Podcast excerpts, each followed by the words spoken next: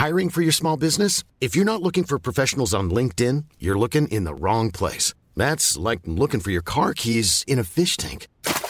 LinkedIn helps you hire professionals you can't find anywhere else, even those who aren't actively searching for a new job but might be open to the perfect role. In a given month, over 70% of LinkedIn users don't even visit other leading job sites. So start looking in the right place. With LinkedIn, you can hire professionals like a professional. Post your free job on linkedin.com slash people today. Everyone knows therapy is great for solving problems. But getting therapy has its own problems too. Like finding the right therapist, fitting into their schedule, and of course, the cost. Well, BetterHelp can solve those problems. It's totally online and built around your schedule. It's surprisingly affordable too. Connect with a credentialed therapist by phone, video, or online chat, all from the comfort of your home. Visit betterhelp.com to learn more and save 10% on your first month. That's BetterHelp H E L P.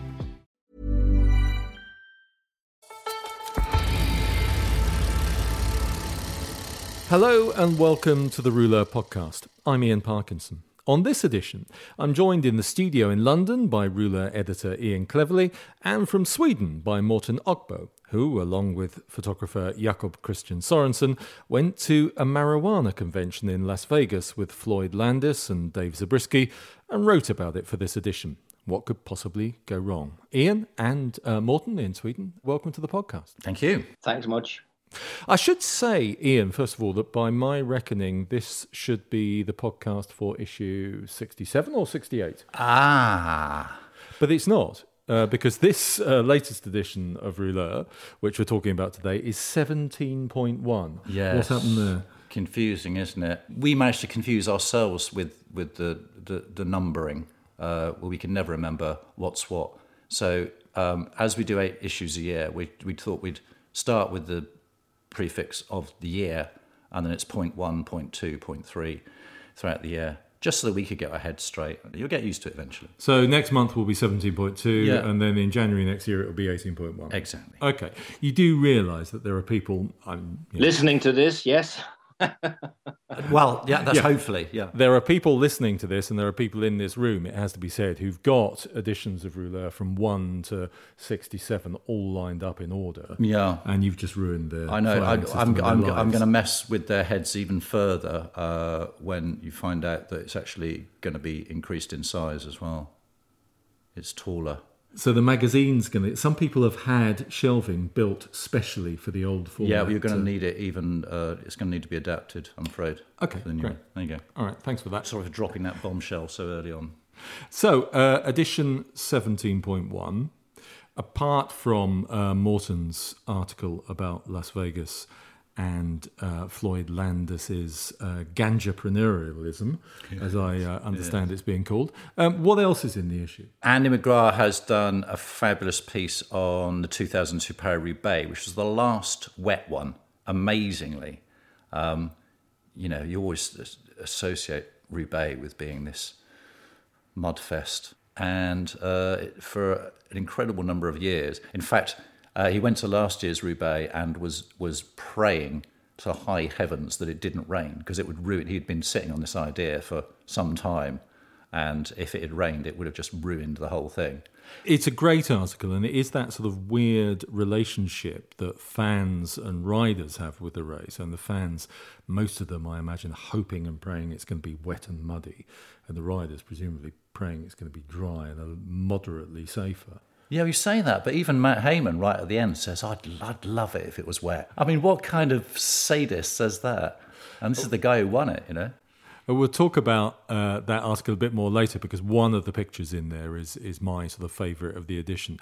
And there's also um, a great article by Olivier Nilsson-Julien about um, the sort of go to man for broken bones in Belgium. I have to um, give thanks to my predecessor, Guy, who talked about this for, for quite some time. So this every time we get a press release from Quickstep or one of the Belgian teams, you know, it's about a, a rider who's busted up, and they're going to see they're going to Herentals to get fixed up. Why is this? And there's this this one surgeon, as we discovered, is now a family of surgeons. So you've got the uh, the, the father, Tone is pronounced. I, I discovered in the article. It rhymes with bone. Toon Claes, and his two sons, and they are the go-to guys. You know, if a, if a if a rider breaks a collarbone, whatever, straight to the hospital straight away, sort them out. I love the bit with one of the sons where he says he was he was sat at home on a Sunday watching Tour of Flanders, and then sees the guy crashed, and then realizes, okay, this one's on me. I'm on duty, and he just has to stop watching telly. You know, hopefully he's not had, got a couple of Belgian beers lined up, and uh, straight to the hospital and, and sort him out. Yeah, presumably there is good business for a, a bone surgeon in, in Belgium, especially during the spring. Uh, well, yeah, you'd think they'd be pretty busy, yeah. Uh, Morten, uh, welcome to the uh, podcast, your first time on the uh, Rouleur podcast. How did you end up going to Las Vegas for a marijuana convention with Floyd Landis? I think initially uh, Ian just sent me a photo uh, of Floyd surrounded by weed and uh, with a question mark. And I, I called Jakob and said, well, yeah, okay, we'll we felt like the story had already been written. I mean, the story of him going into the the weed business. But uh, as Jake and I always uh, discuss before we take on something, is like, well, can we get him drunk? and uh, we were pretty sure that Floyd was up to uh, to that. So uh, so we said, okay, sure. I mean, I uh, had no particularly in, interest in Floyd Landis, but I googled him and he was on uh, Instagram, I think, and I I added him as a friend or whatever it is you do on Instagram, and I think 32 seconds later he responded and and he said, "All right, you can come," and uh, which is in in fact is quite funny because I'm not going to name any names, but. Uh, he, he then later sent me uh, an email from a very respectable English newspaper uh, their sports editor he wrote him and said he's been trying for ages to get hold of uh, Floyd. but I can just tell you that's a lot of crap because you can. I took. I mean, it took me 32 seconds to get him. So that says a little bit about how lazy journalists can be. He said, "All right, you can come," and I'm in Leadville. And we said, "Well, we, have just been to Leadville because when we went to see Lance, uh, we passed through Leadville." Where is Leadville? Well, Leadville is, uh, I think, three kilometers up in the air, somewhere in Rocky Mountains. And uh, Jakob, he just loved it because he had uh, done some research about Leadville. It was part of the gold rush uh, when they when they sort of built the the town, and the the first two sheriffs they were both killed in a gunfight. And Jakob, he's a big fan of handguns, so we had to go through Leadville, and it was like a ghost town. And it's like who who lives here? We could just who lives here three kilometers up in the air? Well i think the population is 2000 and something. I, there's I nobody, it up there's earlier. nobody yeah. there. And then we went uh, on to aspen. And as you know aspen is like the third richest town in america so it's all gucci and uh, prada and hugo boss and all that. And it's not far away from leadville. So when he said leadville we knew exactly where to go. But then we got an, a- an email uh, a couple of days later that he, he was going, oh, he wanted to go to uh, this uh, weed convention in, in Vegas. And I texted Ian, uh, and uh, he was like, yeah, yeah, that's perfect.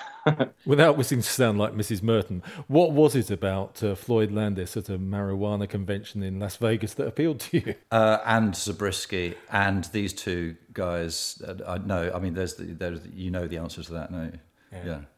So, uh, so you didn't get to go to Leadville uh, this time. No, we went. We went. We flew to uh, Los Angeles, and then we took the car into the desert. Uh, we got this. I don't know if Ian, if you know this, uh, but we can talk about this later. We got. We upgraded our car to the fastest road car, car in America. What What is the fastest road car in America? It's a Camaro 6.0 uh, liters SS it goes uh, actually you know it goes uh, it goes 200 miles an hour that's that's great to hear thank you thank you for sharing you'll you'll get the you'll get the receipt presumably you can't go from la to las vegas in a in a regular rental car can you jakob he said that uh, he read something about hunter s thompson like he said when you pop pills in los angeles you're stoned the time you get out of los angeles but that's actually not true. You can, you can actually go all the way to Las Vegas before the drugs start to Before the drugs start to take hold, I think that's the uh, Hunter Thompson phrase, isn't it? Yeah.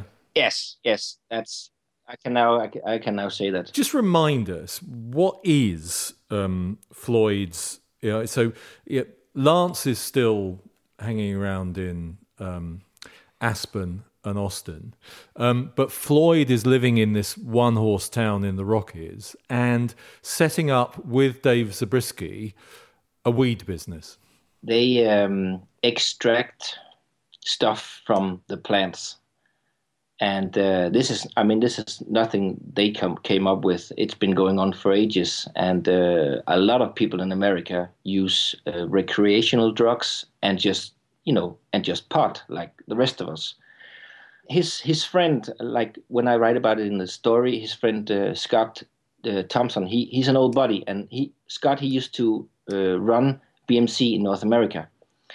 And Scott has been, he's a wild character. This is the guy called Wolfman in the story for part of the story, yeah. He's Wolfman, yeah. He's a, he's a uh, fantastically strange and wonderful person who just was there. We didn't know he was there. So when, when we met Floyd for the, uh, in the casino, he was just there and he ordered whiskey immediately. So it's like, oh, all right, well, we're safe. And, but, the, but Scott knows a lot about wheat and the wheat business, and he's been trying for ages to get Floyd into it. And this wheat business is legal. Yeah, yeah, it's legal. Uh, the thing is, if you you can't travel between states because that's trafficking. So there, you know, the the states that have uh, legalized it are sort of, I mean, as I understand it, are sort of stuck in each state. And there's quite quite a lot of states have legalized it now, isn't it? It's 17 states now that has has legalized it. But you can't. So Floyd's idea is to have Floyd's of Leadville, and you know possibly Floyd's of New York and Floyd's of blah blah blah, all the states. However big the business will be. So franchising his weed business across the states. Yeah, that, I think that's the that's their idea. So there was a weed convention in Las Vegas. Um, yeah. You turned up. Dave Zabriskie turned up. Floyd Landis turned up. Um, did you actually make it to the convention? We went near it. yeah, yeah, we tried for a couple of days to go to the. I mean, it's just around the corner, but it was so difficult for us to get our asses out of the chairs and just actually go across the street. And every time we tried, there was always some obstacle that I mean, then we met Elvis, and I mean, you got that you got to do that. And then there was a shooting range, and you know, we tried to, but then we, yeah, I, to be quite honest, I don't remember everything that happened when we were there. They tried to go to the convention, but there was a, I, I, I think it's in the article. They were go, they were going to go there, but then, then there was a whole line of people there that they sort of looked uh, they thought looked annoying. So they went into a bar and started drinking and that was it. So they i don't think they ever went there. What's your um your gut feeling about how the, that business is going to go? Floyd he's a smart guy. Uh, when you know uh, the last articles we've done for Rouleur has been of these, I mean, former Tour de France winners, and you know, it's Ullrich and Lance and now Floyd. And I'd say uh, that Floyd is. He, I mean, he's. Uh, I now I can see why he won uh, the Tour de France, because he he he he reminds me of Lance in the same way that when nobody knows who's you know who's who's going to win the what's going to happen on the road and who's going to take charge, he's like fuck these guys, we, let's get it on, and he's got that same aggressive mentality. I totally see why he would beat a guy like Andreas Klöden, who's like a sorry excuse for himself often. And Floyd is just like, I can take these guys and I'm going to take them now. And that's how you win. So he's a winner. Uh, but he's very, also very laid back and he's not aggressive. Like if I should compare Lance and him, he, uh, Lance is a, is a whole different character, but they get the same winner mentality and that's why I think that this business will work for them because Floyd is uh, yeah he's pretty smart. I've been having a lot of contact with him ever since. I mean, I think we talk on the on um, not the phone, but like a messenger. We talk about for about an hour every day. In fact, and uh, yeah, he's smart. It comes across a little bit in your article that he's still actually quite angry about what happened to him and uh, and and the way he was treated after he was caught cheating.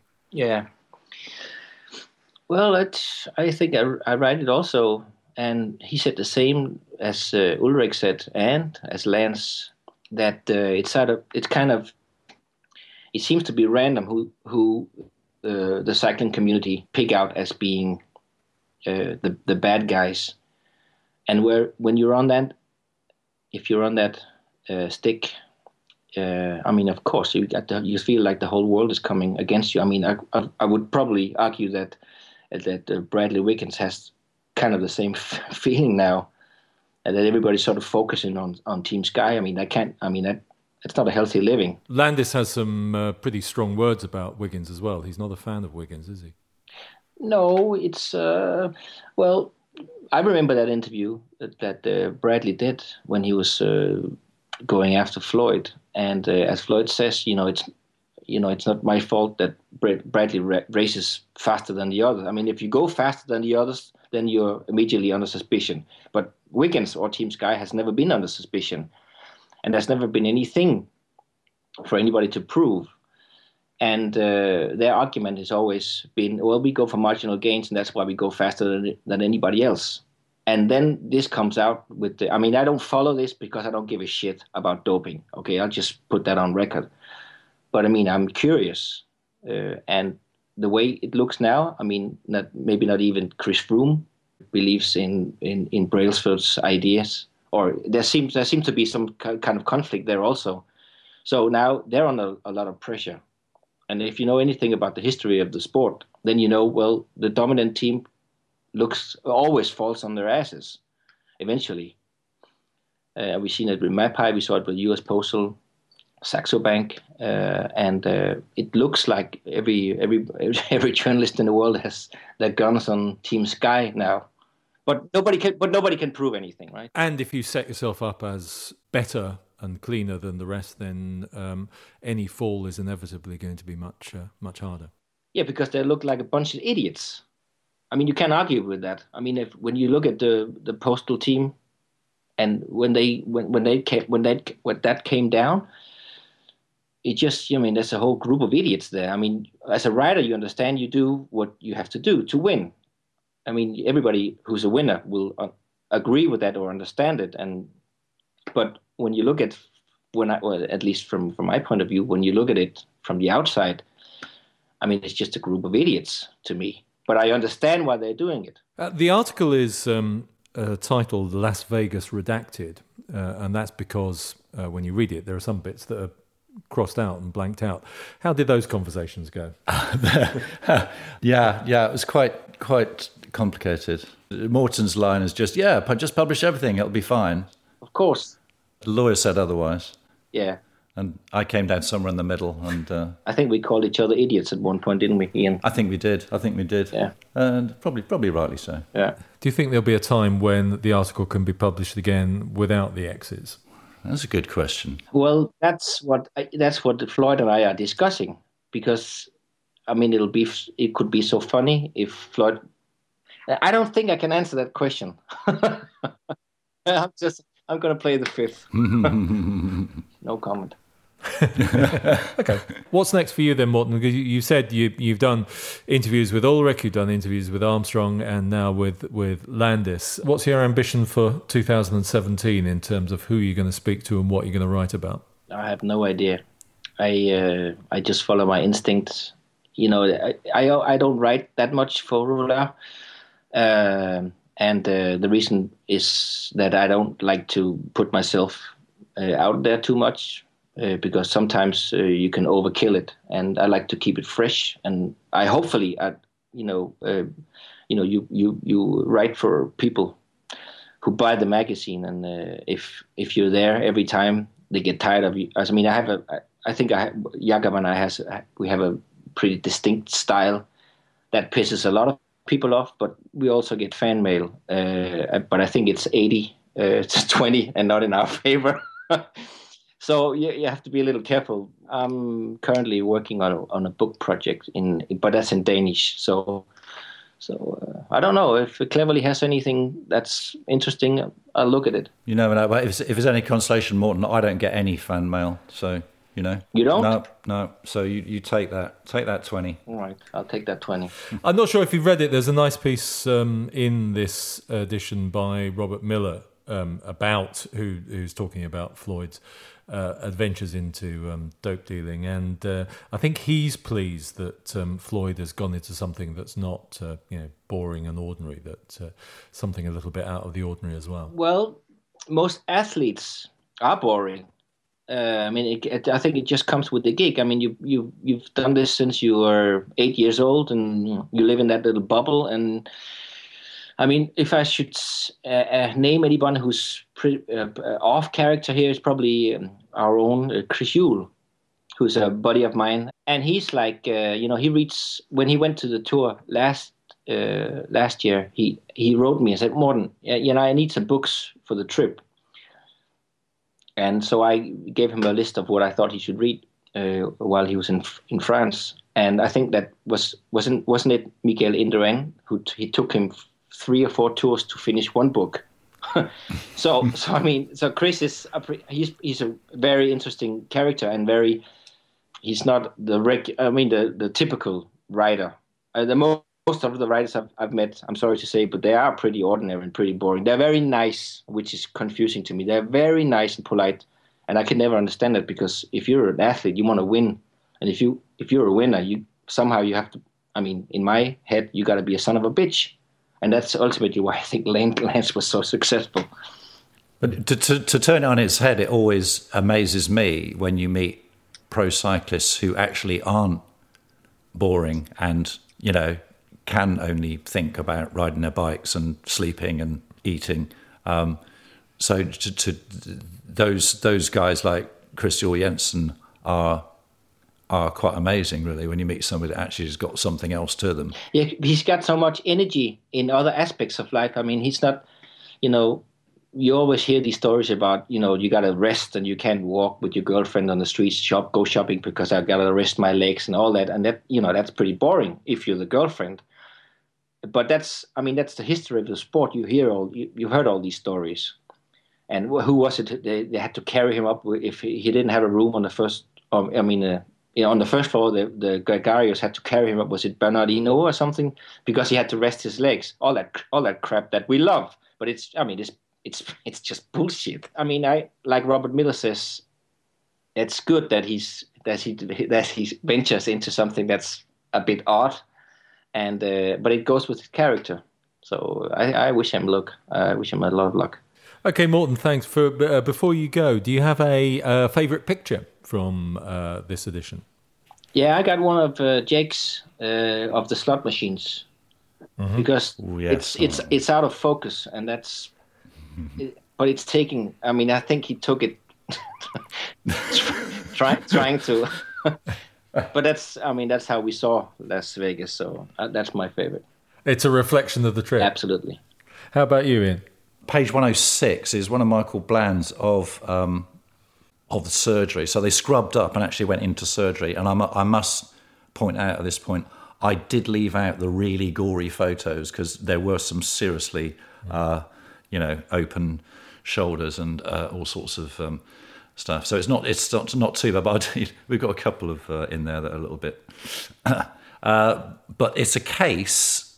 Looks like a kind of small tool case lying open, and it's full of titanium collarbone plates in this beautifully anodized blue um, that Olivier describes as looking like dropout hangers made by Chris King, and that's that's from a distance. You'd kind of your eye as a cyclist, your eye would be drawn towards them because you think, oh, anodized little bits, lovely, and uh, in fact they actually go inside cyclists' uh, collarbones yeah. mostly. Yes, you can imagine um, uh, cyclists sort of fetishizing over particularly finely made collarbone uh, inserts, can't you?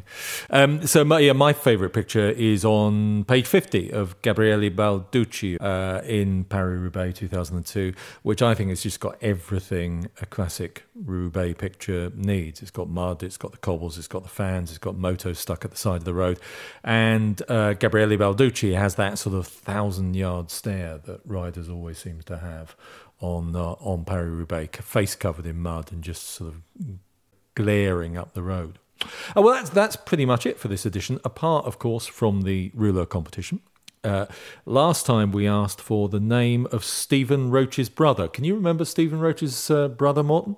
I didn't know he had a brother. He had a brother who also rode for Carrera at the same time that Stephen was there. Uh, and the prize was a Marshall Capel print. Um, Ian, do you have the winner of that competition? Uh, the winner of that one was Tim Burt, and he plumped for the Mont Ventoux print. I don't know if you know the one, but it's like really moody. Um, so there you go. You, know, you can see where he's coming from.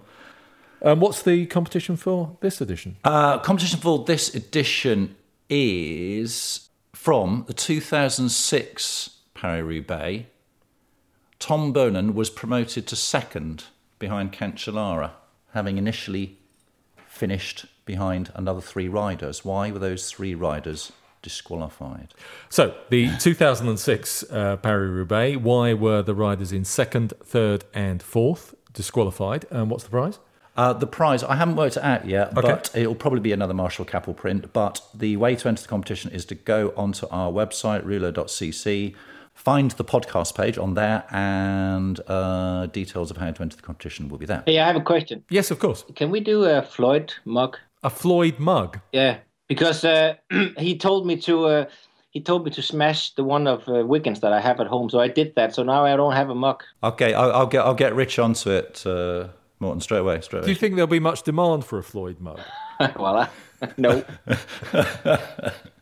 Since when did that ever matter? Yeah, but he'll he'll have he'll have a mug of it um, of his own where he can put all the Tour de France, uh, the trophy, all the pieces when he crashed and when when he threw it against the wall, he put all the pieces in his own in his own mug.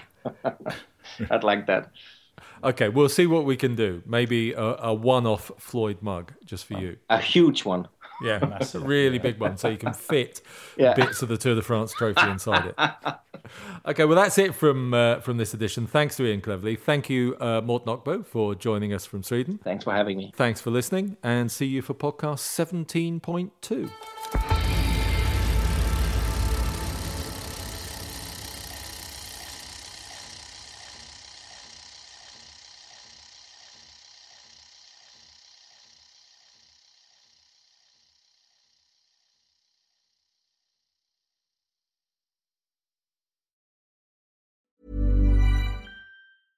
Planning for your next trip? Elevate your travel style with Quince. Quince has all the jet setting essentials you'll want for your next getaway, like European linen, premium luggage options, buttery soft Italian leather bags, and so much more. And is all priced at 50 to 80% less than similar brands. Plus, Quince only works with factories that use safe and ethical manufacturing practices. Pack your bags with high-quality essentials you'll be wearing for vacations to come with Quince. Go to quince.com slash pack for free shipping and 365-day returns. Mom deserves the best, and there's no better place to shop for Mother's Day than Whole Foods Market. They're your destination for unbeatable savings, from premium gifts to show-stopping flowers and irresistible desserts. Start by saving 33% with Prime on all body care and candles. Then get a 15-stem bunch of tulips for just $9.99 each with Prime. Round out Mom's menu with festive rosé, irresistible berry chantilly cake, and more special treats. Come celebrate Mother's Day at Whole Foods Market.